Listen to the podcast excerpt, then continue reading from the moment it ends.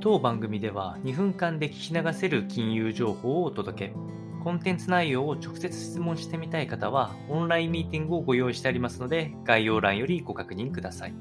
本日のテーマは、ドル円140円突入時の財政出動報道も実際は不透明というような話をしていきたいと思いまして、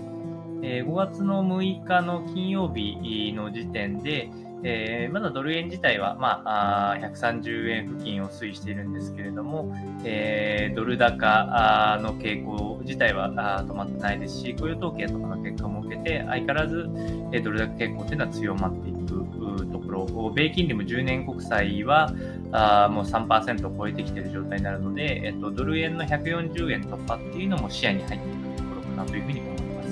でそんな中でそういう時に、え140円になっている円安のような状況は、え多くの企業、大企業ではなくて、え中小企業を中心に、え数が多いことと消費者に、えメリットというのはかなり少ない、え傾向があるというのが分かっているので、えそこに対して、ええ規模等は不明にはなりますけれども、財政出動が出るんじゃないか。えー、お金がばらまかれるんじゃないかっていう報道が出ているんですけれども、えー、実際まだあその金額ないし使途はかなり不明のところ、かつ、それが消費にやはり直結するかというと、